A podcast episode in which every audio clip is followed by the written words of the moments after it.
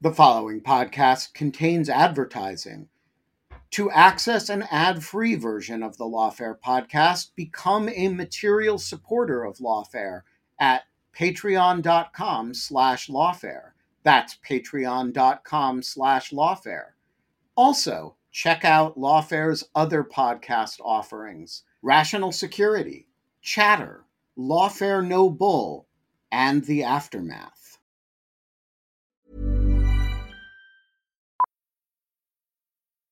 Millions of people have lost weight with personalized plans from Noom, like Evan, who can't stand salads and still lost 50 pounds.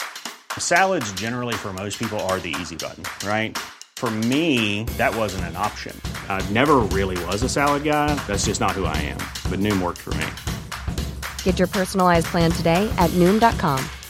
Real Noom user compensated to provide their story. In four weeks, the typical Noom user can expect to lose one to two pounds per week. Individual results may vary.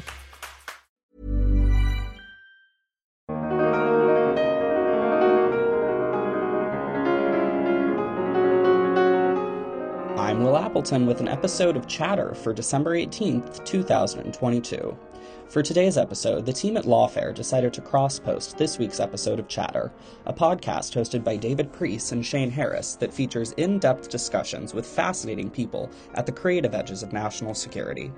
Today's episode of Chatter is entitled Reassessing Reagan's Foreign Policy with Will Inboden. In the episode, Priess sat down with Inboden to chat about the origins of Ronald Reagan's national security views, his evolving relationship with Soviet leaders, how Reagan might view the United States today, and more. This is Chatter.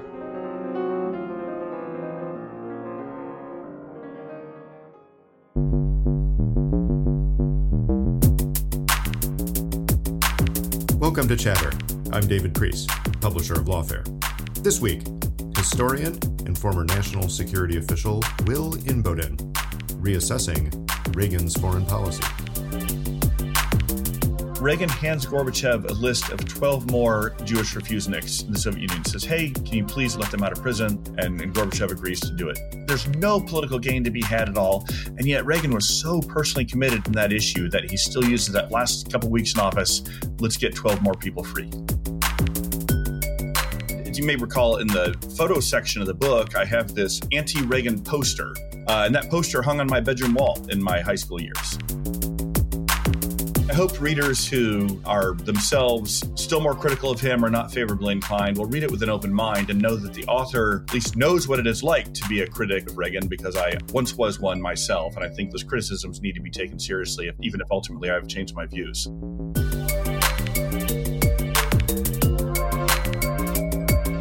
Will, welcome to Chatter. Thanks, David. It's great to be with you. It is great to talk to you again. It's been a while. The pandemic uh, certainly wasn't good for us getting together, but it is a joy to be talking to you upon the publication of your new book, The Peacemaker Ronald Reagan, the Cold War, and the World on the Brink. You've been working on this for a while, and I don't just mean the writing of it or even the research of it, but even the the thinking about it, the whole idea of doing it take us back a bit. Take us back to why you thought many years ago now, why you thought that Reagan's national security policy needed a reexamination. Yeah, um, it, it has been a, a long gestating project. Uh, my I was realizing the other day my first research trip to the Reagan Library uh, on this book was a decade ago. It was the fall of uh, 2000, 2012. So, um, uh, although as you wow. as you mentioned, some of the thinking about it or origins of it were were, were even earlier. Mm-hmm. Uh, I think I would say there's a couple strains that uh, merged in my own you know life and thinking uh, to to form the the basis and the birth of this book. One was, you know, my previous time as a policymaker, um, the State Department and National Security Council staff, especially in the George W. Bush administration. Uh, you know, our focus then in the early 2000s, of course, was the uh, the war on the war on terror, but also you know some bigger picture thinking about uh, America's role in the world in the 21st century. Uh, some early looking at what seemed to be some inchoate troubling signs from from China and Russia and so on. And I, uh, while working on strategy at the NSC at that time, uh, started just on the side taking some looks back to what seemed to be the last presidential administration to have um, you know, uh, encountered this challenge of emerging great power competition uh, mm-hmm. and ideological mm-hmm. uh, contest as well uh, with the totalitarian power. Uh, and that was, of course, the Reagan administration. And so I uh, started dabbling a little bit, just taking a uh, the beginnings of a look back in my role as a policymaker on uh, what had been the Reagan administration's overall strategy in the Cold War and how they how they put put it together. And at that time, um, some of the main strategy documents which appear in the book NSDD 32, NSDD 75 for any specialists out there uh, had recently been recently been de- declassified and, and, scholars were starting to take a look at those. Um, so I, I, had no notion at the time I'm going to write a book on this, but that's when some of the early early thinking began and how can I as a policymaker uh, mm-hmm. go back and learn f- from uh, one of our uh, pretty accomplished predecessors. Uh, then fast forward a few years, uh, it's now um, 2011, 2012, I've joined the faculty here at the University of Texas at Austin, and I'm you know, starting to think about uh, the next you know book project I want to I want to undertake, and was initially looking at the National Security Council, kind of in a higher history of the National Security Council from its you know, creation and under Truman at the beginning of the Cold War on forward.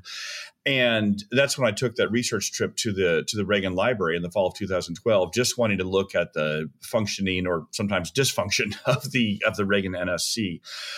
But while out there, I just uncovered that there was this emerging wave of newly declassified archival documents uh, from the Reagan years, you know, declassified CIA assessments, declassified meetings, um, minutes of NSC meetings, um, uh, declassified deliberative documents on on the strategies, and realized that even though a number of very good books had already been written on uh, the Reagan administration, biographies of him, his Cold War policy, that there was this abundance of new research uh, material becoming available and a, a book had not yet been written uh, with a comprehensive overview of all aspects of his foreign policy. There was also mm-hmm. a lot of new mm-hmm. material coming out on his Asia policy, for example, his counterterrorism policy, uh, uh, his, his, his Middle East policy. Um, and I also just realized as the you know as our lifespans are and as actu- actuarial tables work that um, uh, there were quite a few people who had served in senior roles in the Reagan administration who are still alive and available for interviews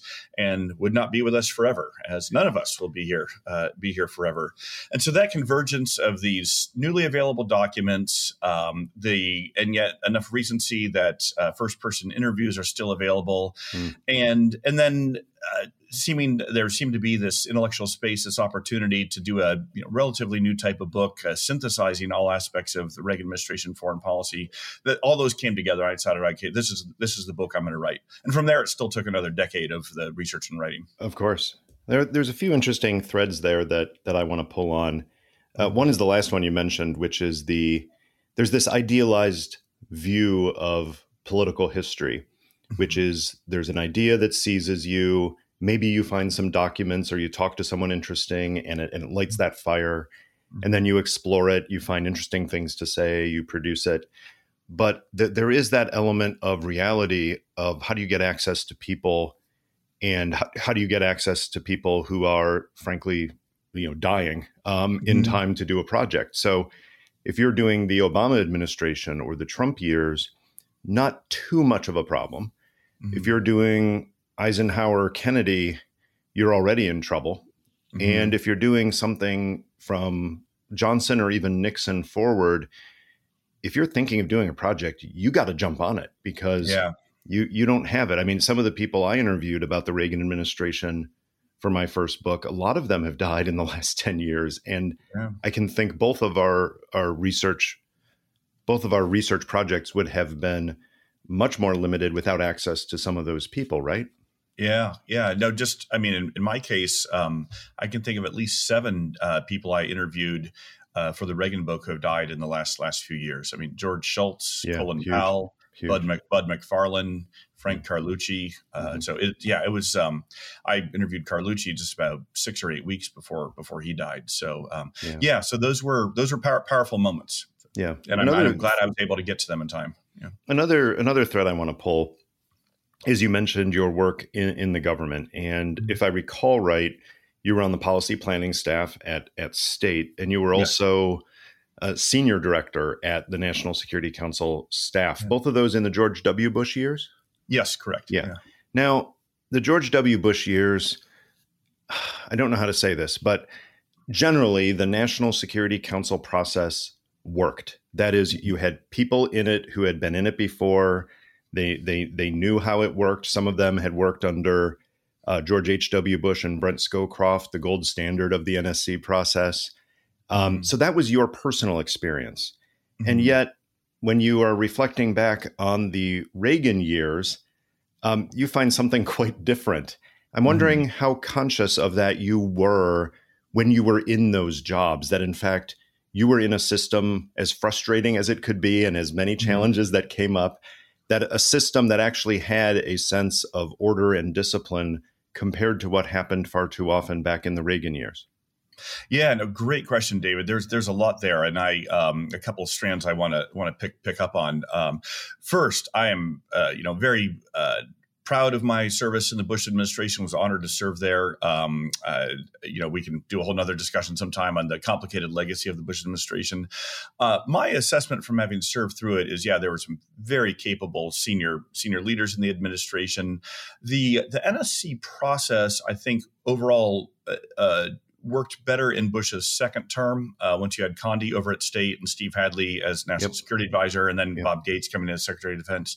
Uh, there was still a decent amount of, uh, I think, you know, feuding and acrimony in the in the first in the first term. Um, uh, you know, particularly say Cheney and Rumsfeld against Powell, I think, think things like that. Uh, I my time on the NSC staff was in that second term under Steve Hadley, uh, who I you know still think of as one of the greatest national security advisors in history. Yeah. So here was one of the immediate strains of that time that um, planted a seed of what leads to the Reagan book. Is uh, Steve was very emphatic for all of us serving on the NSC staff that the NSC's job is to coordinate the interagency, but we are not uh, to be operational. Uh, you know, we are not to be, do, you know, obviously doing our own on freelance and a policy. And he would often reference his service as uh, one of the uh, counsels on the Tower Commission, uh, trying to clean up the carnage of the Iran Contra scandal. Uh, and that had been a very formative time for him as a much younger lawyer. Uh, that's when he had first become close to Brent Scowcroft, of course, who was, um, you know, one of the three Tower Commission commissioners. And so the you know one of my first exposures as a policymaker like i said to the legacy of uh, reagan's nsc dysfunction was steve hadley having taken those very clear lessons uh, from his you know his time in the tower commission to how he was running running the the, the nsc and in some of my early research on what led to this book, that was one of the puzzles I was trying to wrestle through is this paradox of what I called it in an article, uh, organizational dysfunction and strategic success. Because that was, you know, part of my verdict on the Reagan administration is look, this NSC process was for the most part a mess, right? He's got six national security advisors in in eight years. Um, of course, you have the the Iran Contra scandal, and yet I, you know, was persuaded, and hope my, most of my readers are persuaded that the Reagan administration had some tremendous strategic successes. Of course, foremost being you know a peaceful victory in, in the Cold War, but also I think some really positive uh, uh, uh, legacies and transformations in our posture in in Asia, for example, and we can we can talk about that later. And uh, so as I was exploring that. Uh, I didn't come to a neat and tidy conclusion on how that happened, but you know, some of the main takeaways were First, where Reagan himself would become personally involved and deeply committed on a policy, especially, say, his, his anti Soviet policies, uh, he was still able to make, uh, make drive the policy process and make things work, even with an acrimonious feuding NSC, with state and DoD at, at each other's throats, with you know the, the, the NSC itself, you know, not not doing a very good job of interagency coordination, so on and so forth. And then the second follow on from that, especially from his second term, is when he made he never explicitly stated this but it's very clear from the evidence. He made a choice to put to make the state department first among equals. Yeah, um, he picked yeah, George Shultz as his key partner uh, in his diplomatic uh, efforts and outreach to the Soviet Union, integrating it, by the way, with force and the threat of force. Okay, so this is you know that that's an important part of the part, part of the argument here. But uh, he Reagan almost makes this implicit choice that with this you know feuding and acrimonious interagency, I'm going to primarily side with the State Department, and uh, and Secretary of State Shultz is going to be my my key partner in de- devising and implementing my my strategy. But along the way, you know, there's uh, there's you know in, incredible uh, you know certainly dysfunction and carnage, like I said, exemplified with Iran Contra, but also with a lot of leaking, uh, with uh, certainly amounts of uh, you know confusion and, and friction on arms control and other aspects of, of Soviet policy, and overall, you know, Reagan's in the aggregate, Reagan's national security advisors are not a terribly distinguished group. You know, you don't have a Kissinger or a Scowcroft or a Hadley for that uh, emerging among them.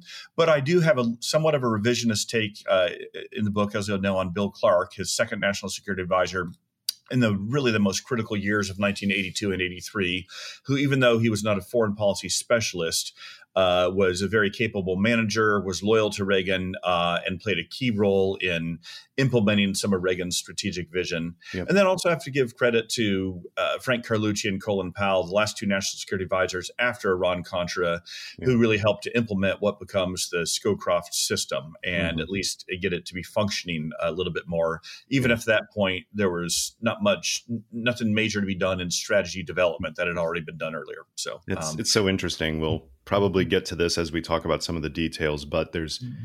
two two key variables there, which is the people, right? Mm-hmm. It, it, doesn't matter how good the actual process um, and environment is when you have Al Haig in it, because he's probably yeah. going to blow up that process. Whereas yeah. Yeah. you can have people who are not skilled at some of the process. You can have people who are not necessarily experienced in a functioning NSC. But if you do have a good process, um, it does make them better. And you, you kind of have to have both working at least at, at some level. But yeah, that's that's some interesting background. The the other thread I didn't want to lose is in your in your opening comments talking about the the overall importance of Reagan. And we've spoken with others, including you know Ben Griffin, um, who wrote the book on Reagan. My, my and former the, PhD student, yeah, the, the influence yeah. of um, specific books and authors mm-hmm. on him, and vice versa.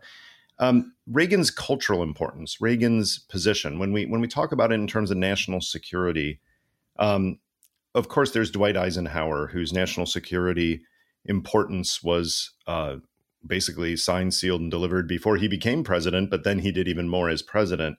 And then, of course, we talk about 9 11 in the world and how it changed after that. But for people of our generation, and we won't talk about our exact ages, but we're roughly similar in age, we we didn't grow up reading treatises on foreign policy and national security. Um, we grew up watching the television as kids, and the first president that both of us were probably aware of as president was Ronald Reagan. Yeah. And I'm curious for you what memories you have that influenced you, um, if you can reflect on your own psychology, which is hard for all yeah. of us. Kind of how did you grow up seeing politics and seeing Ronald Reagan and first becoming aware that there was this thing called foreign policy? And how much do you think that stuck with you because he was such an iconic figure? Yeah, no, it's a great question, David, and I, I yeah, a number of reflections uh, there. Um, so I, um, uh, and I'm uh, so I grew up in Tucson, Arizona, in the 1970s and 80s. Uh, in the Reagan years, I was primarily in junior high and and, and high school. Um, uh, the first thing to say about my you know, formative years is uh, Tucson, for any of our listeners who have been there, and I hope you have a chance to visit, is surrounded by four mountain ranges. And during the Cold War, those mountain ranges uh, contained about 30 or 40 Titan missile silos. You know, they were buried deep in deep in the mountains. You know, no one knew where they were, but we all knew that those nuclear, those ICBMs, those nuclear missiles, were surrounding our, our fair city. And it also meant that Tucson was very high on the Kremlin's targeting list. Should there, you know, heaven forbid, have been a a, nuclear exchange, an outbreak of nuclear war, Tucson almost certainly would have been incinerated. Uh, you know, as you know, alongside Washington D.C. and other key uh, strategic places. And so, even though I had a you know pretty happy childhood overall growing up, there was a, a the kind of this constant low level sense of dread or terror that you know our, our world could be extinguished in, in, in a moment just by you know virtue of where we are and and the Air Force's you know under understandable decision to base these base these missiles there. Um, so uh, I, uh, some of my earliest uh, political memories are, you know, Reagan's election in 1980, and then, um, and then of course, you know, watching him on the evening news.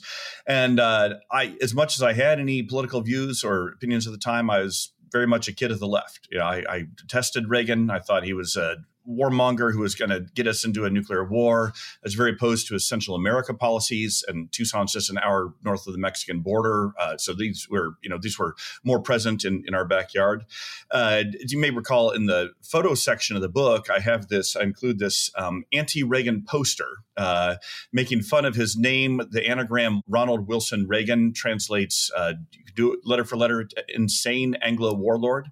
Uh, and that poster hung on my bedroom wall in my high school years. Um, so I was, uh, like I said, so that's what my convictions were. Now I'm, I'm, not terribly informed about all this, right? I'm not reading foreign policy treatises, but uh, you know, I had uh, that that terror of terror of the Cold War and uh, you know very strong uh, anti-Reagan views. Um, mm-hmm.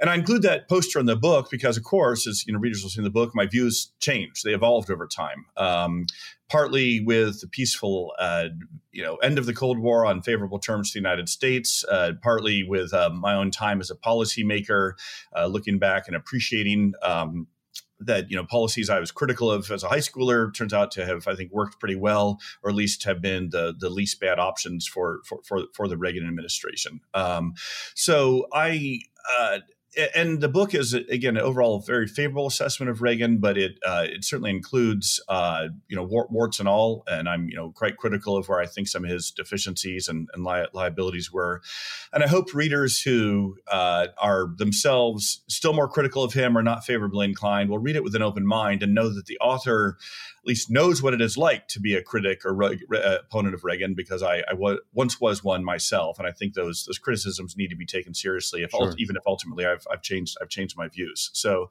yeah, so in that sense, going back to your first question on the podcast, maybe the origins of this book go back 35 years. Interesting, so, right? Yeah, yeah.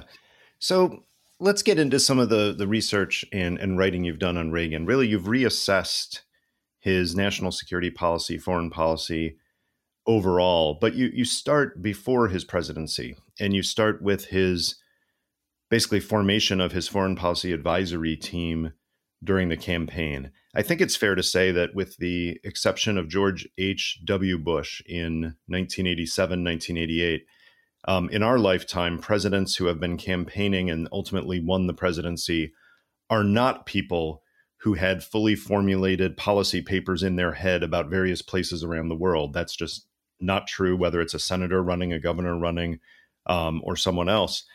Um, so Reagan did have some ideas. He had some very firm ideas about some very important things, but he didn't have all of the players because he wasn't in a position where he needed to build that team. As he was building that team, what were the things he did that were a little bit different, maybe a little bit unique that most people don't know about or have forgotten? Yeah, and I really appreciate you asking this. And uh, uh, um, need to emphasize that uh, while the book is a long book, uh, and readers might be you know a little put out by that, the first draft of it uh, was almost twice as long, uh, and I had to cut out about hundred thousand words, which are very painful, including a couple of uh, a couple of chapters that I, I, had written much more extensively on the '60s and '70s, the background of before Reagan came came into office. So there's very little bit of that still included, but this gives me a chance to reflect a little bit a little bit more. Um, I think the first thing that came out in my research is uh, Reagan's Cold War foreign policy worldview and convictions in the big picture really are formed, I think, in the 60s and 70s. Uh, his obviously his firm anti-Soviet stance, but also his belief in the Soviet Union's vulnerability. We even see some you know statements from him in the early mid 60s, uh, you know, speculating, "Hey, I think if we bring enough pressure to bear on this system, it may it may crack apart." Right, but also uh, his uh, his horror of nuclear weapons, his nuclear abolitionism. You know, our mutual friend Paul Lettow has written, you know, still the authoritative book on on that, which I benefited from quite a bit in the research for this one, uh, and his his belief in freedom. Uh, and I don't mean that as a trite cliche, but really his his belief in you know the virtues of freedom, uh, both as a, a solvent or counter to uh, totalitarianism, to Soviet communism, and also as a good in its own right uh, for for for the free world. And we can talk a little bit more about what that what that means. Um, and this is where you know looking at Reagan's you know his op eds, his writings, his radio addresses in the 1970s, you know when he's out of office but preparing to run again for for president, you find a lot of the threads there of his um, what becomes his his his strategy when he's in office. But as you pointed out, he's largely doing not that on his own. He doesn't have an extensive team of advisors, and once his campaign does does get in gear, uh, you know when he from, particularly when he announces in November '79, over the next few months, he very quickly assembles a very capable team, and you know a couple couple themes that jump out on that. First, uh, the overwhelming number of intellectuals on his team. Uh, so I, am I have the exact numbers in the books. I'm doing this from memory, but something like when he first announces, you know, a few months into the campaign, you know, it's a press release. Here's my team of about you know 60 foreign policy advisors advising me on the range of issues. Something like 48 of them have PhDs, um, and a considerable number of those are you know tenured professors at, at Harvard, Stanford, Georgetown, um, and so even though Reagan himself is not an intellectual, he is I think it's safe to say, a man of ideas. He approaches the Cold War as a battle of ideas. And foreign policy specialists who are committed to ideas are very drawn to him and so that was that was right. really I was uh, I was really really struck by that, and you you see that again carrying out in his in his administration. The other big theme is how uh, so many Democrats are initially drawn to him. Um, this is, of course, the early wave of the first generation of neoconservatives, and I almost bring up that term with some hesitation because it it means something very different now than it did back then. But at the time, you know, uh, oversimplification is it, it, was hawkish Democrats. It was uh, Democrats who are you know much more on the left or center left on you know domestic and social policy, but who took a more hawkish, firm line on foreign policy, and they did not like what their party was becoming in the 70s under McGovern and then and then J- Jimmy Carter, and so they were very drawn to the Reagan campaign as well. He himself, of course, had been a former Democrat. He had only become a Republican in uh, I think 1964, 65, um, and uh, and they were very drawn to his commitment to human rights. Uh, uh, to pressing the Soviet Union on the plights of you know Jews, Jews and Christians, uh, and to a more hawkish stance overall. And so this is where Jeane Kirkpatrick, Elliott Abrams, uh, Gene Gene Rostow, uh, Paul Paul Nitze. Um, uh, I you know I, I could go on. Uh, Paul Wolfowitz, uh, a you know a, a, considerable array of Democrats who had served in Democratic administrations previously. Right, these are you know real Democrats, not just not nominal ones, joined the Reagan Reagan team as well. And so it's a, it's a very interesting moment in American political history. So he comes into office and he definitely has some very I don't know how to describe this. Uh, you've described it in the book very well, but some very well set views, some very firm views on the big important things, right? That the the Soviet Union is not just you know an evil empire, a phrase he ended up using, um, but it is destined to fail, and it's destined mm-hmm. to fail because of human nature um, and because of faith and a number of reasons. So he has that idea, but he does not yet have a a set formula that is uh, you know translating the vision to the strategy to the tactics of foreign policy and there are quite a few speed bumps in those first few years, both uh, within the administration and with allies. And I'm wondering if you can characterize, in a, in a general sense, with some examples as you'd like, those first few years, let's say going up to about 1983. Um, what did Reagan in particular learn from that, and how did his vision of foreign policy start translating into actual action? Yeah. Okay. Um, great question. Again, there's a lot there. I'll try to hit some of the highlights as you as you ask. So first, on Reagan himself, I, I, I am convinced from the research, and you know, readers can decide for themselves as if they if they read the book um, that he arrives in office with, as you highlighted, some clear convictions about the Cold War. I'll, you know, just highlight a few of the the key ones there. First, he assesses the Soviet Union to be a unique uniquely perverse combination of strong and weak. It's at the apex of its military might. That's its that's its strength, and so he sees it. You know, this is the window of maximum vulnerability, is a phrase he sometimes uses, right? Um, and so that's why he's very hawkish on the need for a defense buildup and deterring them. But he also, and he's rather unique among uh, you know American political figures or, or foreign policy ends at the time, sees the Soviet Union as very weak and brittle. He thinks that this system is very vulnerable. The, the economy is moribund. It has no political legitimacy. And he thinks that it can be uh, collapsed. He's, he's quite clear, clear about that. Um, in hindsight, we see he was correct, but that was a wildly heterodox opinion at the time. Uh, second, he comes in with, based on that, uh, you know, theory of the case, if you will, that strategic assessment of the Soviet Union, he comes in with this uh, plan for a dual track policy of pressure and outreach. And I think this is pretty consistent throughout his eight years of wanting to press that system to expose its vulnerabilities, to weaken it, to try to bring it down, but also consistent diplomatic outreach. He wants to keep the Cold War cold. He does not want this to turn into a hot war because of his terror of, of nuclear weapons. And he comes into office with a conviction that allies are a key source of American strength. Uh, he's very much a child of the, the World War II generation. Um, you know, the, the first, you know, kind of great instance of America's partnership with uh, with other other allies to defeat totalitarianism. Uh, and and he in turn is very committed to, to allies. But there's a problem, as you point out. Um, is even though he has these ideas, because he's a rather indifferent or not not very devoted manager, even though he brings in some very capable, talented people on his team, he doesn't clearly communicate his strategic convictions to them, nor do all of they necessarily share those convictions. And so uh, translating Reagan's strategic principles into actual policies and blueprints is just not done very much at all in those first couple years. And there's you know tremendous amount of feuding and, and infighting on, on that. The other challenge, of course, is you know as a good politician, Reagan is mindful of the need to you know tend to your um, tend to your your own people first, tend to your needs at home. And he inherits the United uh, United States in a terrible economic recession, right? You know, um, yeah. And that per- toxic combination of inflation and unemployment called stagflation. Mm-hmm. And so during his first year in office, even though he makes a couple foreign policy statements and starts doing a little bit in foreign policy, he's very deliberately focused on restoring the American economy. He knows that he needs to do that for the sake of his political support with voters.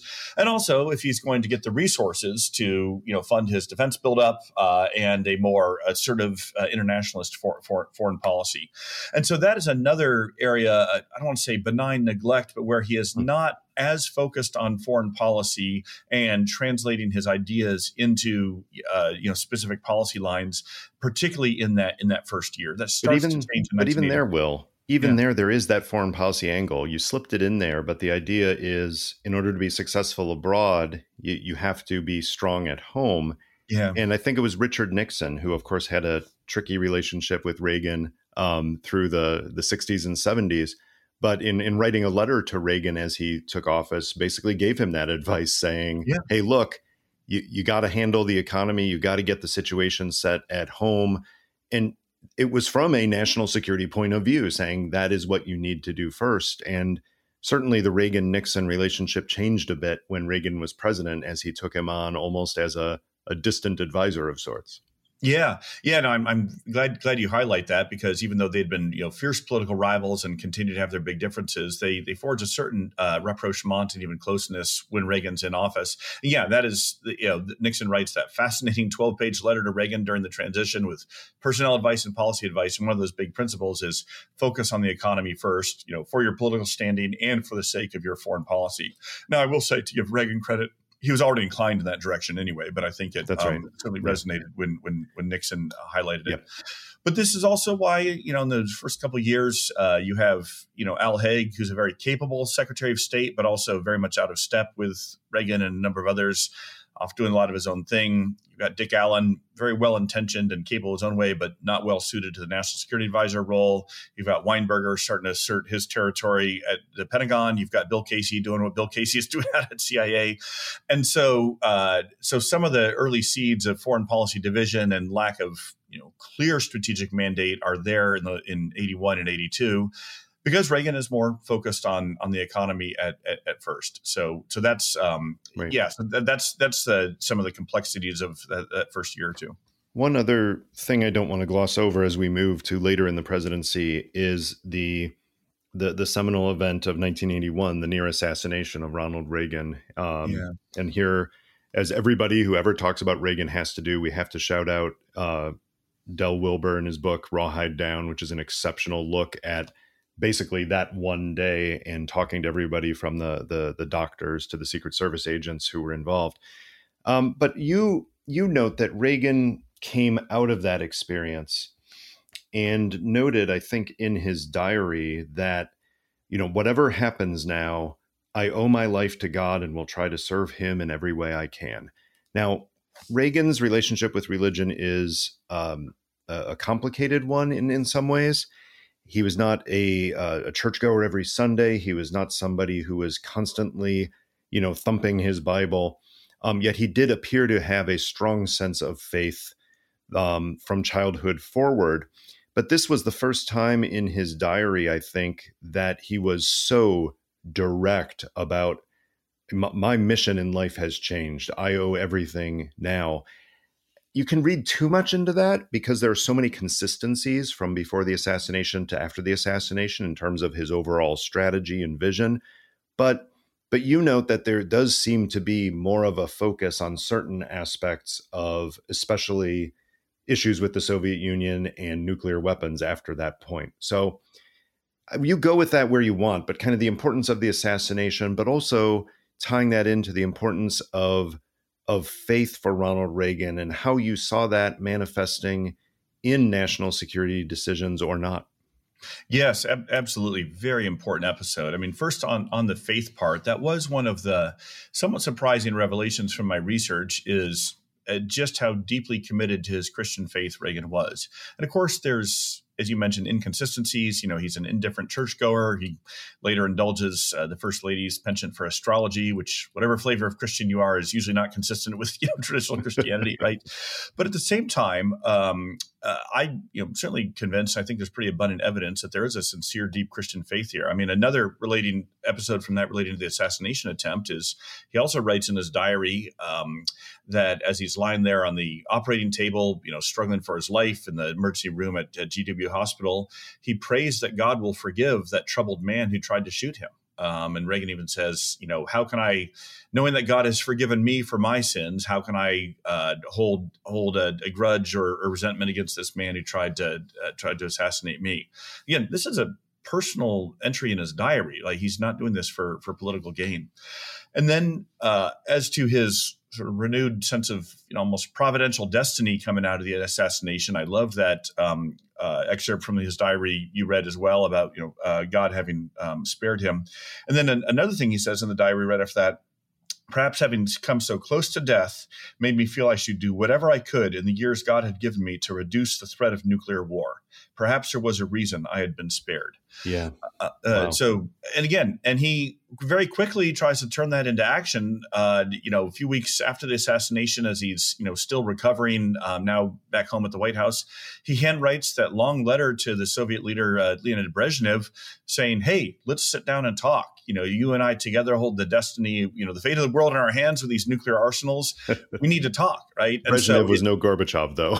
yeah, well, exactly. And Brezhnev, you know, does not uh, does not requite these sentiments very much. But um, and then finally, of course, just two months after Reagan's assassination attempt, the Pope, Pope John Paul II, is also uh, almost dies in an assassination attempt, um, which I think there's decent evidence the KGB was potentially behind, uh, and that in turn uh, helps forge some of the bond between Reagan and Pope John Paul II, with their shared sense of not just anti-communism, but uh, kind of a divine destiny behind behind that too. So, yeah, a lot of different uh, a lot of different themes come together in the, those fateful moments. You because you you mentioned uh, Brezhnev. Um, there's so many issues we could talk about around the entire world, and I, and I do want to hit several of them. But the the main one really is Reagan's evolving relationship with Soviet leaders um, how his overall vision stayed the same. You know, his goal stated early on was, well, we we want to win the Cold War. Um, and how do you want to win the Cold War? You know, we want to, you know, we we want to show the Soviet Union for what it is, um, yeah. both in both morally, ethically, um, but also in terms of its ability to provide for its people economically and mm-hmm. politically. Mm-hmm. So th- those themes are there, but his way of getting there certainly changes from the rhetoric of uh, 1982, 1983 to sitting down with Gorbachev and becoming, dare I say, friendly with him mm-hmm. over oh, the yeah. course of many in person meetings. So, talk a little bit about that dynamic, about how Reagan, in some ways, grew as an individual, even though his goals stayed the same. Yeah.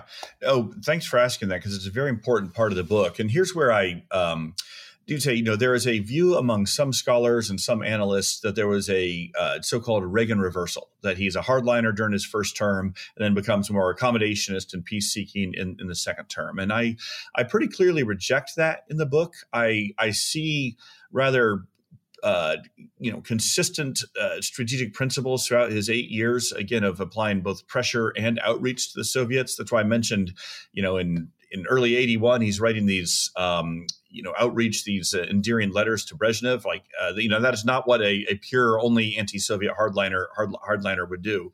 And then of course in the second term he's also taking measures uh, you know, such as you know supporting the Mujahideen in Afghanistan or deploying the INF missiles in in Europe uh, that are still hardline on on the Soviets. And yet he is regularly calibrating and recalibrating these two strands of pressure and outreach in response to what he is getting back from from the Soviet Union. You know, and when their Soviet leaders are not requiting his his outreach appeals, that he doubles down on the more hardline rhetoric and policies. But then once Gorbachev comes along, he leans much more into the outreach strand. You know, he pushes you know pushes harder on the outreach pedal rather than the, if you will, the the, the pressure pedal. Um, but here's where another, uh, I think, revelation from my research, which I was surprised at, uh, but I think it's you know there's pretty abundant evidence in the the now you know declassified archival documents. I hope readers will pay heed to this one. Is from early on, even from 81, Reagan's clear that part of his strategy is pressuring the Soviet Union to produce a reformist leader mm-hmm. to produce a mm-hmm. reformist leader that he can negotiate with. Uh, and, and that's why he does that outreach to Brezhnev and Andropov and Chernenko, hoping that they will be that reformist leader, but they, they certainly are not. He has that uh, famous line, I you know wanted to negotiate with a Soviet leader, but they keep dying on me. And, and true, in three in three years, three of them die in rapid succession, symbolizing, of course, the sclerosis and rot of the Soviet Soviet system. But uh, so but once gorbachev comes to power in march of 85 i title that chapter in my book waiting for gorbachev because reagan had been looking for and waiting for a gorbachev uh, or someone like him for over over four years. Uh, now gorbachev coming to power is mostly a product of the soviet system itself uh, of internal politburo dynamics. I, i'm not giving reagan complete credit for that but i will give him partial credit because it's very clear that that was one strand of his policy is pressuring that system not just to weaken it, not just to deter it, but to strengthen the hand of the reformers, to produce a reformist leader. And this is why, in turn, Reagan embraces Gorbachev as a negotiating partner, a potential partner for peace and reducing the threat of nuclear war. He embraces him much earlier than most foreign policy experts, uh, certainly than most uh, most most other Republicans do, and he takes quite a bit of quite a bit of heat for that. But he he embraces Gorbachev because he'd been looking for him, and when you're looking for something, you're more apt to find it.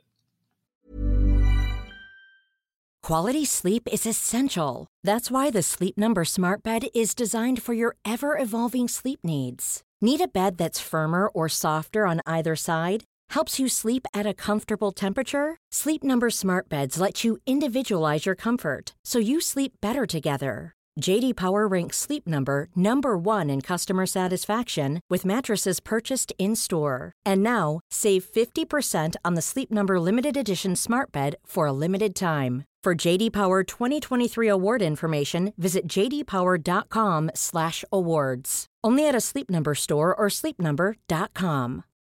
Life is full of what ifs. Some awesome, like what if AI could fold your laundry? And some well, less awesome, like what if you have unexpected medical costs? United Healthcare can help get you covered with Health Protector Guard fixed indemnity insurance plans they supplement your primary plan to help you manage out of pocket costs. No deductibles, no enrollment periods, and especially no more what ifs. Visit uh1.com to find the Health Protector Guard plan for you. Hey, Lawfare listeners, Ben Wittes here. Want to tell you about the first time I got a report from the folks at Delete Me. It was shortly after I started using the service back in 2022, and they sent me their first privacy report. I have since gotten eight others, and it contained some shocking information. They had removed my data from 56 separate data brokers, that this had included 133 separate records, including 621 individual pieces of personal information. Uh, the data broker with the most information about me was a company I'd never heard of called People by Name. And here's the thing since then, every couple of months, I've gotten another privacy report from Delete Me, and it always contains more information that they have removed from the data brokers about me. In the second report, they informed me they had removed my stuff from 41 data brokers and that the one with the most information about me was called HLEC. I have no idea what HLEC is. So the other day, I got my latest report, and it includes 15 more data brokers with my personal information, 113 pieces of personally identifiable information. Big culprit this time is something called My Life. Well, I want to tell you that they don't have My Life anymore. And that is why I recommend Delete Me. As this little anecdote shows, there's a lot of my data out there, and these companies keep acquiring it and making it available to anybody who can pay. And I have uh, slept a little bit more easily ever since I found a, a, solution to this problem. And I want to stress, as I do every time, that I started using this before Delete Me started advertising with Lawfare. Delete Me finds and removes any personal information you don't want online and it makes sure it stays off. And that's the point of this little story that, you know, they keep coming back. You can get it removed once, but they'll put it back and then Delete Me comes and takes it off again.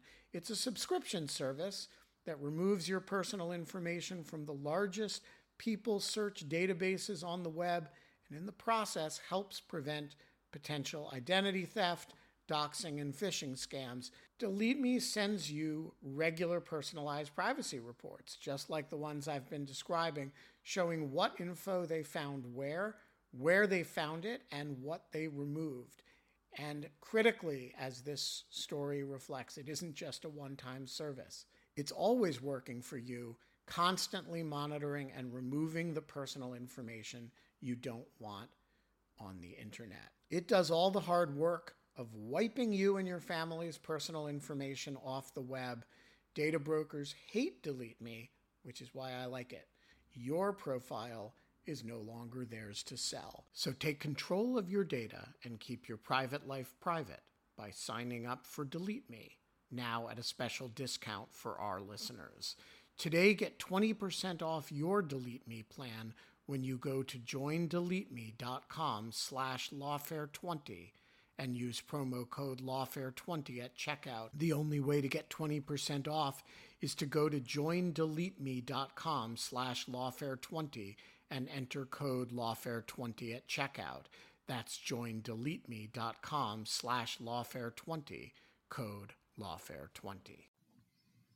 So to kind of follow through on that, once Gorbachev comes in, and there's you know there's Geneva, there's uh, Malta, Reykjavik, Washington, Moscow, right? There's there are interactions here, but probably the one that's most interesting is Reykjavik because you've got them and I've been to the house that they they have north of Reykjavik and the north side of Reykjavik, looking out over the ocean, and it's it's kind of got that sense very different than meeting in one of their respective capitals, right? That it takes you out of place, it takes you out of your role and puts you in a different place to to reflect on things.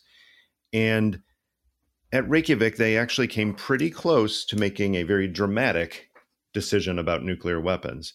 But Reagan's dare I say, faith in missile defense, in SDI, got in the way, and mostly because of the word, you know, laboratories. Um, talk talk through that and reflecting on some of the information that has come out, the interviews you did.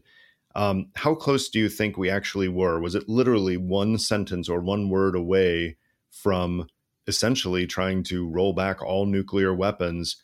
Or is that something that we've almost mythologized over the years? Yeah, no, David, I think the former is true. I really did, do think it came that close. Um, and boy, uh, again, a lot to say in Reykjavik. I'm uh, first, I do want to encourage uh, our listeners. Uh, I hope you'll buy and read my book, but uh, if if you do or if you don't, I want to recommend another wonderful book by Ken Adelman, Reagan at Reykjavik. Came out a few few years ago. Ken was there personally as the um, head of the Arms Control and Disarmament Agency, so he was in the room with Reagan for most of it. It's uh, it's an incredibly well written kind of memoirs and also piece of piece of scholarship. And I I certainly benefited from it in, in my research too. The other thing to say is I know that there are quite a few uh, foreign policy professionals who listen to this podcast. Uh, you know, some of our fellow members of our tribe. I'll say uh, with Reykjavik, don't try this at home. Okay, so this is not the way to do superpower summitry. this is a yeah, so certainly his advisors were um, not happy with him. Let's say because of his uh, I don't know what you say, um, going out on the ledge a bit. Oh yeah, yeah, in every possible way. I mean, first of all, you know the the preparation for the summit. Usually these things take six months. They do it in about two weeks, right? I mean, it's a very last minute decision uh, to agree to meet with Gorbachev. Gorbachev there it's initially not even billed as a summit, but more of a uh, pre-summit summit. You know, it's going to be a preparatory meeting for later doing a real real summit sometime in the next year. Um, Henry Kissinger, who I you know otherwise hold in very high regard, writes a cover story for Newsweek tour that comes out two or three days before Reykjavik, essentially saying this thing is going to be a disaster. Reagan is ill served to even be doing this. He's not ready for it. Uh, you haven't had the months of elaborate pre-negotiations to have some deliverables teed up, uh, to have the you know the stagecraft choreographed and everything. This is the leaders of the two most powerful countries in the world, two nuclear armed superpowers, uh, you know, still at the apex of their tensions. Uh, you know, each flying uh, you know across the ocean to this you know uh, this you know obscure house on this you know small island nation on the edge of the earth uh, to kind of wing it uh, really. Um, and that's why it's such a fascinating episode. And um, and so over their their two days together, they're uh, they're you know nose to nose, knee to knee in the negotiating room. And this is where you really see it becomes an interesting example of leadership because you know neither Reagan or Gorbachev is working off uh, you know pre-scripted talking points or you know you know elaborately choreographed uh, scripts that their their staff have put together.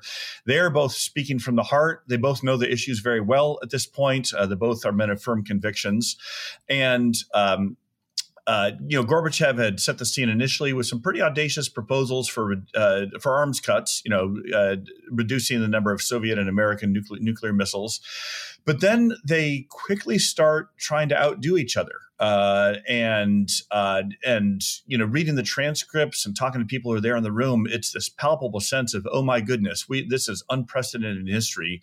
These two leaders racing out do each each other, not in protecting their militaries and their their arsenals, but looking to eliminate the most lethal weapons. And Reagan, you know, first it's going to be let's cut the number of our arsenals in half. Then it's going to be okay, well let's eliminate all the nuclear missiles. Then it's let's eliminate all nuclear warheads entirely, right? And and and Reagan's one one really really pushing that. And Gorbachev says, "Yes, let's let's do it." But then, as you point out, it all falls apart. Not a single meaningful agreement is reached, even though these very audacious proposals are being put on the table. And I think both leaders really, really meant them. Why? Why does it fall apart? It's over the Strategic Defense Initiative. You know, Reagan's um, envisioned missile defense shield and that word laboratory. Uh, and for you know, background for our, our listeners, uh, not all of whom I think will you know can be expected to be specialists in this.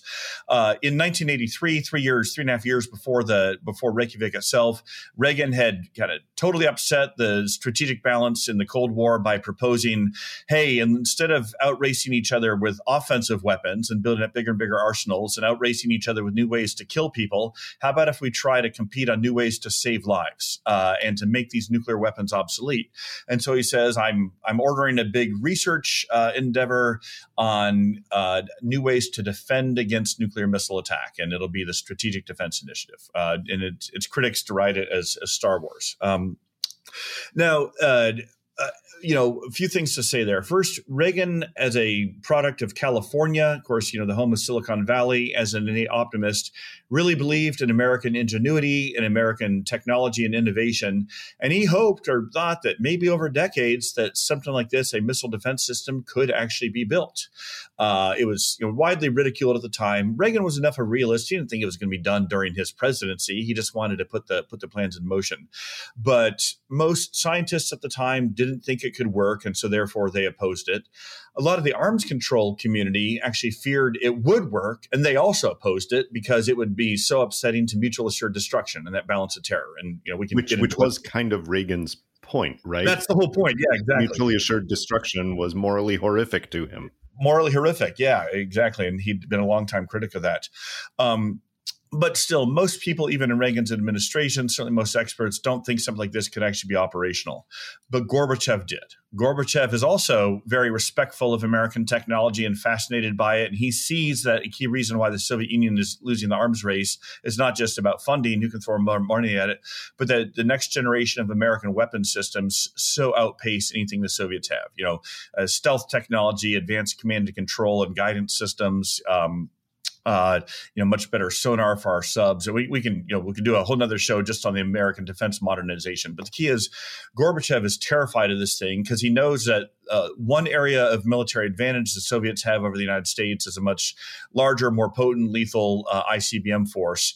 And SDI, if it becomes operational, will completely neutralize that. And so he is desperate to stop SDI every summit meeting he has with uh, with Reagan, they're they're haggling over it. In Geneva, Gorbachev just berating Reagan, "You've got to get that," you know, and threatening him, saying, "We're going to blow it up. We're going to smash your shield." And Reagan. Partly because he genuinely believes in it, and partly because he sees, ah, if Gorbachev is afraid of this, then it must mean something, and it must be a strength for us. Wants to hold on to it. Okay, so back to Reykjavik. Gorbachev says, okay, I'm willing. We will eliminate all nuclear weapons as long as you give up SDI.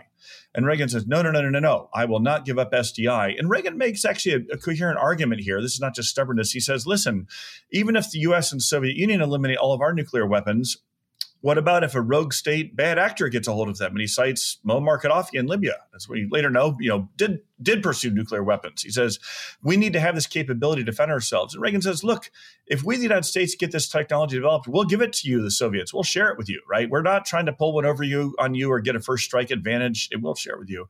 Gorbachev, you know, skeptical, do- doesn't believe that. And so Gorbachev says, I will only agree to let you, you know, keep your SDI research if you can confine it to the laboratory. You know, no field testing, essentially, no real experiments with it. Right. And Reagan says, no, no, no, we we just can't do that. We need to at least have the capability to to test this thing and see if it'll work. So they go round and around and round. Will it be confined to the laboratory or not? And Gorbachev is so dead set on on stopping the program, on confining it to the laboratory, that he will not agree to do the big nuclear weapons deal. And Reagan mm-hmm. again is so dead set and holding on to SDI that he also won't either. And so the summit break, even after they extend it for several more hours, the summit breaks up. Both leaders walk out.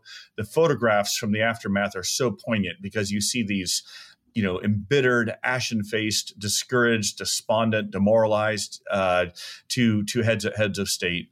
The media is ridiculing Reagan, saying this is you know shows his weakness. This is a disaster for him, and and it is seen as an abject failure.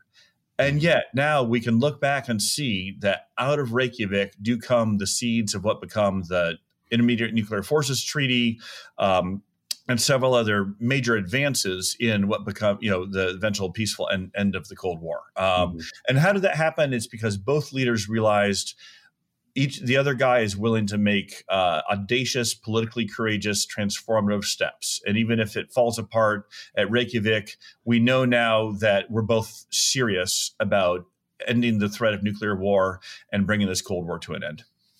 Another thing that reagan presses Gorbachev on is the issue of religious freedom and especially uh, religious dissidents, other dissidents, but especially religious um, dissidents. And this is something that uh, you research and write about. I still feel like it's almost undervalued looking back because what it, what that does to the Soviet Union. It's one thing if the Soviet Union and the United States exchange in a spy swap, which they had done for decades. It's you caught one of ours, we caught one of yours. You know, we we, we exchange. That's that's transactional. But it's something else when the Soviet Union de facto admits, yeah, there is such a thing as freedom of conscience, and we have to release these people, and it's the right thing to do, and then they get praised for it. The fact that that opens up the eyes in so many so many ways. It opens up the eyes of the people inside the Soviet Union and the people in the satellite states. And it has an effect far beyond those individuals. It has an effect that exposes some of the fundamental contradictions of the the communist system. So talk through that a bit. Talk through Reagan's views on religious freedom, particularly related to the Soviet Union, and the importance that that had in helping to end the Cold War. Yeah, uh, supremely important. Uh, so, one of the key reasons for why Reagan was so, you know, fiercely opposed to Soviet communism and saw it as so thoroughly evil was because of its atheism. Uh, it, would just uh, was, you know, repellent to him that the system would officially enforce atheism, deny its citizens even the you know the right to believe in God or a higher power, let alone to gather and worship or anything like that. But he also saw that as a key source of the Soviet Union's vulnerability. He said, "Look, there's just something perverse about a society that will." Uh, as an official policy, deny the existence of God especially, of course, with the historic religiosity of of Russia, the Russian Orthodox Church, as well as uh, you know Protestants and Catholics behind the Iron Curtain, and Jews, especially Jews. And Reagan was you know particularly focused on the plight of uh, plight of Soviet Soviet Jewry, and so he devoted considerable diplomatic time and capital and his own personal energy to uh, you know supporting these peaceful religious dissidents behind the Iron Curtain, especially say you know um, solidarity and uh, dissident Catholics in in Poland. Lutherans in, in East Germany, uh, Baptists in Romania, and especially Christians and Jews in the so- Soviet Union itself. And he would often, uh, you know, when he was meeting with Soviet experts or uh, or recent dissidents uh, who'd been, you know, received asylum, he'd ask him, Tell me about religious conditions. Uh, I, I, hear that more and more people want to be, want to go to church. They want to believe in God. They're they're reading contraband Bibles, and so he was hearing these accounts of this resilient uh, spirituality uh, in the Soviet Union. He wanted to do all he could to support it, partly as a humanitarian gesture, partly as a fellow religious believer himself, and partly as a way to further weaken that that, that barbaric system. Um, so, uh, but in turn, uh, he he really was committed to uh, doing this in the context of an effort to, you know, improve the overall U.S.-Soviet relationship, and so that's why he would often tell Gorbachev or other Soviet leaders he's um, he's negotiating with, such as Anatoly Dobrynin, the Soviet ambassador. Look, if you release this list of you know you know ten or fifteen Christian and Jewish dissidents who are in the Gulag right now or uh, in prison in, in Moscow, uh, if you release them as a favor to me in the United States, we won't crow about it. We won't say anything public. We won't embarrass you. And so he also used it as a way to build build some trust. Um, and if you read the transcripts of his meetings with Gorbachev, yeah, a lot of the time is on um, uh, bilateral relations and arms control in Afghanistan, but a lot of the time is spent on the plight of uh, human rights and religious freedom. And it drove Gorbachev crazy. You know, Gorbachev knew deep down that this is a sign of his society's weakness, that it needs to persecute and torment and restrict its own religious believers. Or in the case of a lot of the Soviet Jews, restrict their freedom to emigrate to Israel. You know, that was a uh, that was a big cause that, that many of them were, were working for. And so Gorbachev became very, very sensitive and, and irascible about it. Yeah, over time, Gorbachev came to appreciate that this was not just an instrumentalist policy by Reagan. He really believed this stuff, especially you know at their their final major summit meeting in Moscow in May of 1988. Reagan spends a good part of the time personally appealing to Gorbachev to believe in God. Uh, th- this is beyond any policy questions, and Reagan speaks very humbly and movingly about his um, despair at his own son's atheism. And he's trying to tell Gorbachev, you know, I really think you'll have a better life if you believe in God, if you allow your, your people religious freedom. And Gorbachev isn't persuaded. I think most evidence is he stays a, an atheist until his, his recent death. But um, he realizes this guy Reagan, who I'll now call my friend Reagan, uh, he genuinely believes this stuff and he genuinely genuinely cares. This is not just political opportunism. And one final little vignette I uncovered in my research, which was revealing to me about just how much this personally mattered to Reagan, is his last meeting with Gorbachev while in office is in December of 1988. It's during the presidential transition. So George Vice President Bush is now is now President elect Bush. Gorbachev comes to New York uh, to address the UN General Assembly, makes a very you know uh, bold per, uh, proposal for reducing Soviet conventional forces in Eastern Europe, and then uh, he and Bush, President elect Bush, and you know outgoing President Reagan go to Governor's Island for kind of a celebratory lunch not much of an agenda on policy. You know, it's that awkward moment of Reagan is still officially president, but he's not going to do any new policy measures. Uh, he wants to hand that over to, over to Bush. And so it's mostly just a, um, a time of nostalgia, of reflections, of, of wishing each other well. And towards the end of the meeting, Reagan hands Gorbachev a list of 12 more Jewish refuseniks in the Soviet Union says, Hey, as a personal outgoing favor to me, can you please let these 12 go, let them out of prison, let them emigrate to Israel? Um, and, and Gorbachev agrees to do it. And I bring that up because Nobody in the media knows this. Reagan's out of office. This is this is there's no political gain to be had at all, and they're they're not supposed to even be doing any policy issues at this final meeting. And yet Reagan was so personally committed on on that issue that he still uses that final moment, his last couple weeks in office. Let's get 12 more people free. Absolutely.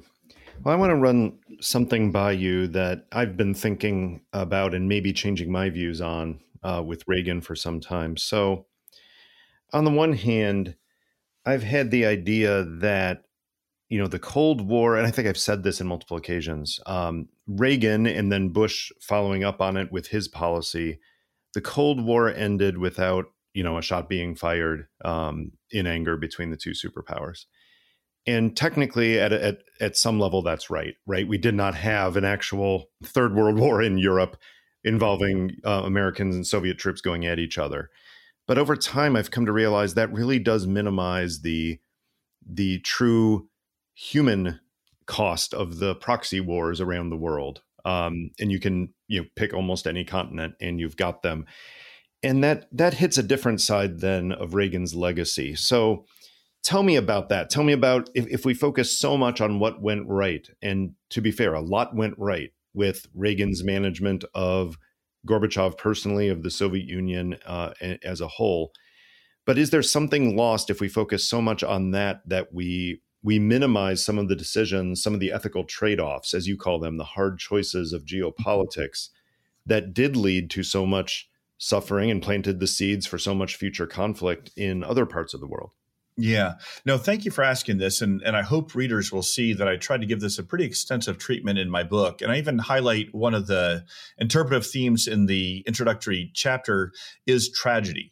In, in the tragic sense of for most uh, almost every every American Cold War president, certainly for Reagan, you're often presented with uh, a, an unpalatable set of choices, uh, none with any perfectly good outcomes. You know, all of them involving trade offs, moral compromises, and then also the other part of tragedy, of course, is just the tragic outcomes, the human carnage, the incredible suffering. Right? You know, the hundreds of thousands of victims um, of proxy wars and military governments, and frankly, communist oppression in Central and South America.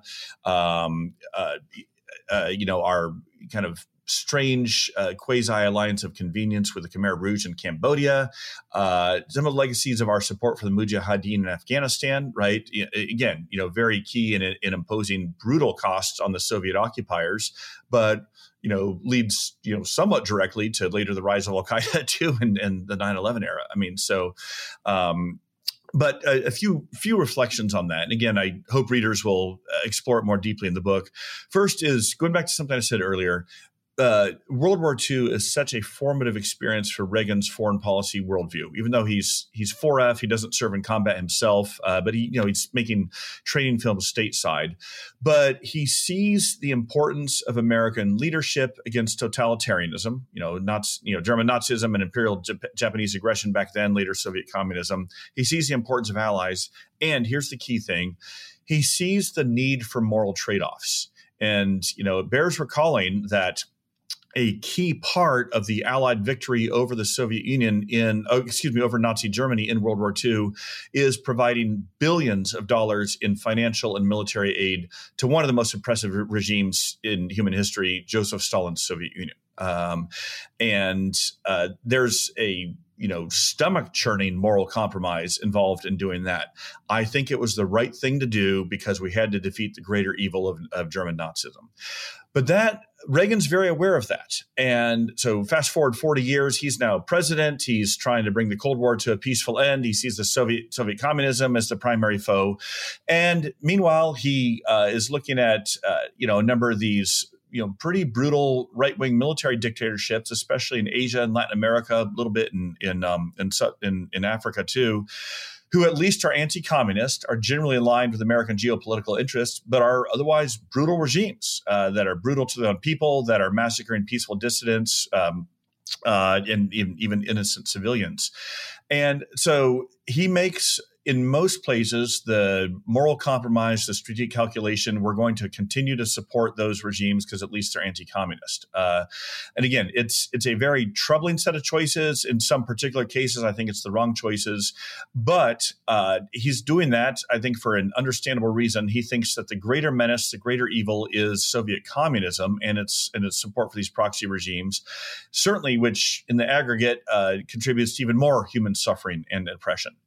But the other key thing, and this is something I was surprised at in the book, is while Reagan arrives in office wanting to you know, distance himself from some of Carter's pressure on American backed uh, uh, military dictatorships, within uh, uh, between Reagan's first and second year in office, he starts to make a change himself. And I can, if we want, go into more details on this. But the main outlet features this: he realizes that for the sake of strategic clarity and moral principle, the United States needs to be more consistent in its support for human rights and democracy. And so he no longer continues unconditionally supporting these right wing military dictatorships. Rather, he tries this very delicate diplomatic two step of providing continued backing to them in their anti communism while also pressuring, nudging, cajoling, encouraging, you know, each context is different, them to respect human rights and eventually transition to democracy and George Shultz is a key partner in this. And uh, you know the pr- proof in a lot of ways is in the outcomes, right? So El Salvador then you know transition, you know holds free and fair elections, continues to have some troubles, of course, but um, Reagan and Shultz are able to marginalize the right wing, you know, brutal uh, uh, militias and, and death squads uh, and support the Christian Democrats. In the Philippines, uh, uh, easing out Marcos uh, and allowing a peaceful democratic transition. In South Korea in 87, easing out the Chun dictatorship, supporting peaceful democratic transition. They do this in Taiwan. They do it in Chile with essentially telling Pinochet, you no longer enjoy unconditional American support thank you for anti-communism. It's time to go. It's time to step down and allow multi-party democracy. And uh, and so I think that is a very important part of the Reagan record and his effort to not just criticize Soviet communism, but support a morally consistent, uh, better alternative of a free world of, of market democracies, and bring American values and American interests a little bit more in in, in alignment. You you had a remarkable um, research process here that we mentioned earlier, not just digging through many different archives, but speaking with a lot of people who were in the administration from Frank Carlucci to, to George Shultz. One person you didn't get a chance to talk to, of course, was Ronald Reagan, who was deceased by the time you were doing the research. So I wonder if you did have the chance to talk to him and get his best attempts at honest, reflective answers what are the key questions that you, you still have for Ronald Reagan himself about the formulation of his beliefs, about the execution of his strategy, about regrets in national security and foreign policy? Uh, what would you want to get out of him? Oh boy, that's a that's a great question. Um, uh, a couple big picture things I'll I'll mention, and then uh, and then a couple specific details, episodes in the book that are still somewhat somewhat mysterious to me. Um, first on the big picture, uh, I would I would love to hear from him. When and how did he or did he ever, uh, by the time he left office, get a sense that the Soviet Union was about to fall apart? I see indications, yeah. I, there are strong indications he is pushing for that. He wanted that to happen. That was his goal. I think that's very clear. But uh, did he actually think it was going to happen within a, you know, first the Berlin Wall would come down less than a year after he leaves office, and then the Soviet Union would crumble, you know, less than less than less than three years three years later. Um, how much did he specifically foresee these these policies these policies working? Um, the the second would be when did he really realize that Gorbachev was this true reformer he'd been looking for? Again, I, I see some indications in late '85, early early '86, but um, uh, you know, putting pieces together from his from his diary uh, and, and, some some internal memos, but we can't we can't know that one for sure. Um, so that that's another one. The third would be picking up on what we um, were just talking about I map out over, I think, a nine month period from October 81 to June of 82 when he undergoes this transition from backing right wing uh, military governments because they're anti communist to being more consistent on democracy promotion. This culminates in his June of 82 Westminster address. But I some of it is me filling in some of the gaps in the you know i've got the data points but i'm you know connecting some of the dots here i'd love to hear his his deeper reflections on that his own thought process on that because he he doesn't change his mind on much during his eight years in office but that is something i think he does change his mind on um, then a, a, specific episode which i explored a lot in the book um, uh, but there's still some mystery to it. Uh, is in uh, October of '83, when there's that awful moment when Hezbollah Hezbollah terrorist um, yeah, suicide bomber blows up the Marine barracks in Beirut, kills yeah. 241 American Marines, another 60 or so French French peacekeepers, hmm. and then there's the big internal debate: should Reagan order retaliatory strikes? Uh, and and then he doesn't order retaliatory strikes, um, and it continued to be a source of great division and acrimony among his advisors for, for decades afterwards. And there's competing accounts about whether he did order it and uh, and, and Weinberger didn't follow through or not. I would love to just find out from him what exactly was he thinking on that. Um, did he uh, actually order them and they weren't carried out. I don't think that's the case. Uh, did he? Why did he not order them? Uh, understand that. I I think it was a mistake that he didn't order them, but that's uh, that's another one of those um, not fully solved mysteries.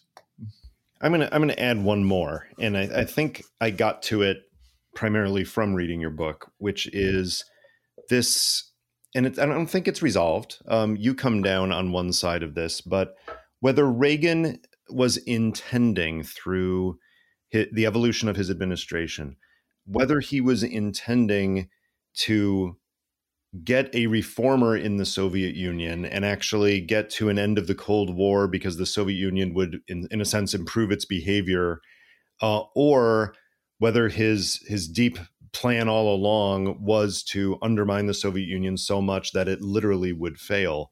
Mm-hmm. Um, I'm not sure it matters because some of the things he did, you know, go towards the same uh, until mm-hmm. the very end branch point. Um, but I think it would be interesting to find out was he thinking at that level or was he just, you know, running with his instinct and his faith that this was just the right thing to do? Yeah, yeah, no, that's another very big one. I mean, um, the great University of Virginia historian Mel Leffler put this well in an article a few years ago. Did Reagan want to win the Cold War or to end it? Uh, and of course, those are not completely mutually exclusive, but but it's uh, there there is some some tension there. Um, you know, I take you know, I take a stab at trying to answer that with uh, uh, you know, arguing that Reagan is pursuing a negotiated surrender, which tries right. to bring those two together. Right. But uh, you know, I will admit, and you know, it's clear, you know, readers will see that in the book that that is my uh, interpretive framing of it. Reagan mm-hmm. himself never uses that phrase, negotiated surrender, um, and we can, mm-hmm. you know, there's there's good evidence to emphasize, you know, both the winning and and ending part. Yeah, that'd be another great question for him. You close your book uh, with Reagan's one of his final public addresses um, at the Oxford Union at the end of 1992. And there are some words there that are, in a sense, chilling for, for our time. He talks about, and I'll just quote his words Will we squander the moral capital of half a century? Will we turn inward, lulled by a dangerous complacency? And then closing, saying the work of a peacemaker is never complete. Um, seeing what's happened in the last several years um, in the United States, uh, the Republican Party is not the Republican Party that that Ronald Reagan built and and fortified in many ways. Um, when it comes to national security policy writ large, including homeland security issues, including the strength of the United States as Reagan saw it as a moral beacon, um, do you think he would take those words, uh, fearing that we would turn inward, lulled by a dangerous complacency and squander our moral capital? Um, do you think that he would be challenged by today's environment in a way that that he wasn't in his own in that sense? Boy, really good question here, and I. Um, I, I, should first say it's it's very uh, treacherous uh, uh, territory for you know someone like me to speculate on what would Reagan think or do today, were he alive today, right? So I, I want to be careful with that. But that said, with that caveat, I'll take something of a stab at it. And I'll first say um, what struck me during the research for this book is Reagan's political courage in uh, challenging a lot of his, the American people and his own uh, conservative base in his own day on uh, certain foreign policy questions. So trade, for example, Reagan is fiercely committed to free trade and open trade, and he was he faced tremendous protectionist headwinds at the time from his own party as well as from from the Democrats, uh, you know, particularly over yeah, U.S. US Japan trade. Uh, it was not politically popular for him to be going out and trying to push open trade policies and uh, and make speeches to the American people on, on, the on the importance of this. Um, similarly, uh, you know, one of my favorite spe- favorite speeches of his is, of course, on the 40th anniversary of the Normandy invasion, June 6, 1984, the boys of Pointe du Hoc, right? Very moving testimonial to the World War II generation. But again, I encourage um, our listeners to go back and read or watch that speech. Reagan also includes in it a very clear warning against isolationism. Um, and he is worried even in the 1980s about recurrent isolationist tendencies among the American people, among his among his own party. Um, and he says that you know that never was and you know never will be i'm paraphrasing here uh, a, a, credible response to uh, to to tyranny and to aggression. Uh, and we are over here in europe so that we don't have to be fight, fighting fighting at home. Uh, so I, uh, I, you know with well you know, there's of course these recurrent uh, isolationist and protectionist sentiments among you know much of the Republican Party today, and I'm you know as a still you know someone who is a, who is a Republican, I I don't like those trends in the party and in my party. I hope with this book, and I wrote it as a pure history, you know, it's not a policy prescription for today, but I hope with it as recapturing, you know, I think uh, some of the distinctives and accomplishments of Reagan's foreign policy that Republicans today, most of whom, just about every Republican today will, will say they revere Reagan or that they think highly of Reagan, you know, almost all of them will, uh, start with that and say, well, um, given that, let's look back at what he actually believed and what he actually did. Um, and I think there um, there's a compelling message for returning to those values today as good policy, which over time succeeds in practice and thus is good politics. Uh, to go in a different direction here, it wasn't until about 10 years ago with Steven Spielberg's Lincoln, uh, Daniel Day Lewis playing Lincoln that I feel like we finally got a great movie about one of our great presidents. Um, I still think we haven't had a great movie about George Washington or mm-hmm. Teddy Roosevelt or some other iconic US presidents. And I'd put Reagan in that category. I cannot think of a great movie about Reagan, even though he was so important for the the latter half of the the 20th century and for this momentous event, which is ending the Cold War without getting to World War III. Why do you think that is? Why is it so hard to portray perhaps greatness in, in general, but why is it so hard to portray Ronald Reagan um, in popular culture uh, in, in a way that I guess finally was done with Lincoln? But how, why is it so hard with Ronald Reagan? And maybe you disagree with me. Maybe you know of some great portrayals of Reagan that I've missed. No, no. If if such a portrayal of him on the silver screen exists, I have not seen it either. So yeah, there there's a huge opportunity there for a, a great movie, a, a maybe a great TV series uh, to, to be made, and and I I hope hope it'll be done. Why hasn't it been done yet? Offer a few speculations. I don't think there's you know any one part of this. One is Reagan himself, as fascinating as he is, he, he's an elusive character, right? I mean, he's really hard to get to know. He didn't have any close friends other than the than the first lady. Uh, and so even though he's living and acting in very dramatic times, getting inside his head and bringing him out as a as a real person is somewhat hard. I mean, he exists as this iconic image, sometimes this this, this caricature. So that that is hard. Um, uh, the the second, and I think there's something to this. You know, this might be a little more controversial. Is overall in Hollywood and the entertainment industry, there's um, not a overwhelmingly favorable uh, disposition towards Republicans and conservatives, right? Um, you know, the few portrayals there have been of Reagan on the silver screen are usually much more of a, of a neg- negative slant. Um, uh, you know, there may be some exceptions to this, but I think there's there's an op- there's an opening there too. Um, third is maybe um, a lot of his most important accomplishments uh, come through diplomacy, uh, through these speeches, through these summit meetings. Uh, they're not on the battlefield, right? I mean, you know, the, the, so there's not a great Reagan war movie to be made um, mm-hmm. the way you know say you can do with say Saving Private Ryan or uh, or, or, even you know obviously I, I love the Lincoln movie too reference, and that does a good job of bringing this out, but of course the Civil War is going on at, at the time too, so that that right. may be a little bit of it, but but I still think there's a real there's a real opportunity there. So maybe our best chance is and it would pick up in some ways on how Lincoln did it in the those conversational long conversational scenes of.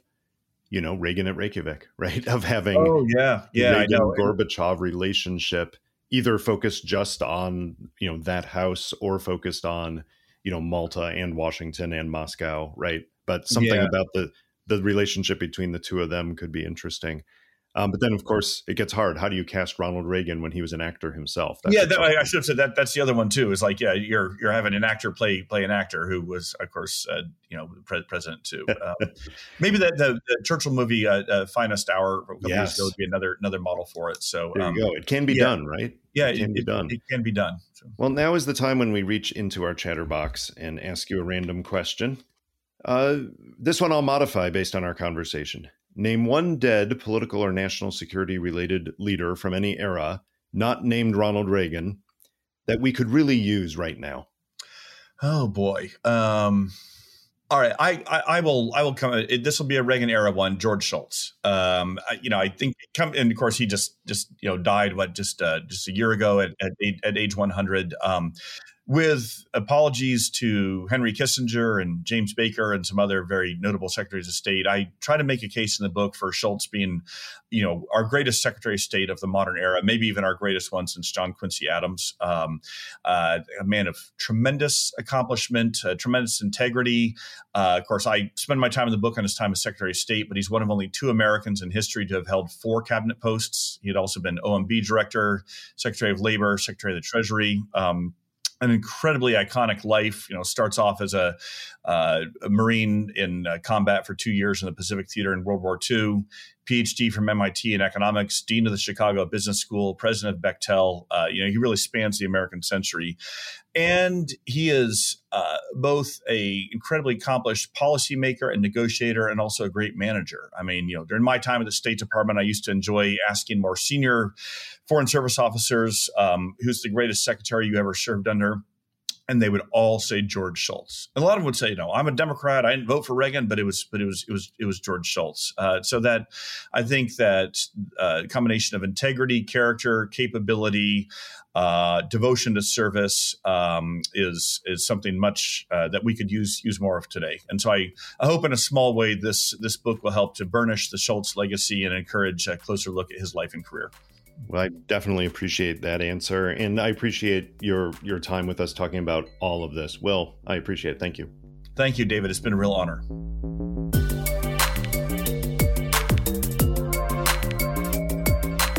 That was Chatter, a production of Lawfare and Goat Rodeo. Please subscribe to the podcast and find us on Twitter at That Was Chatter.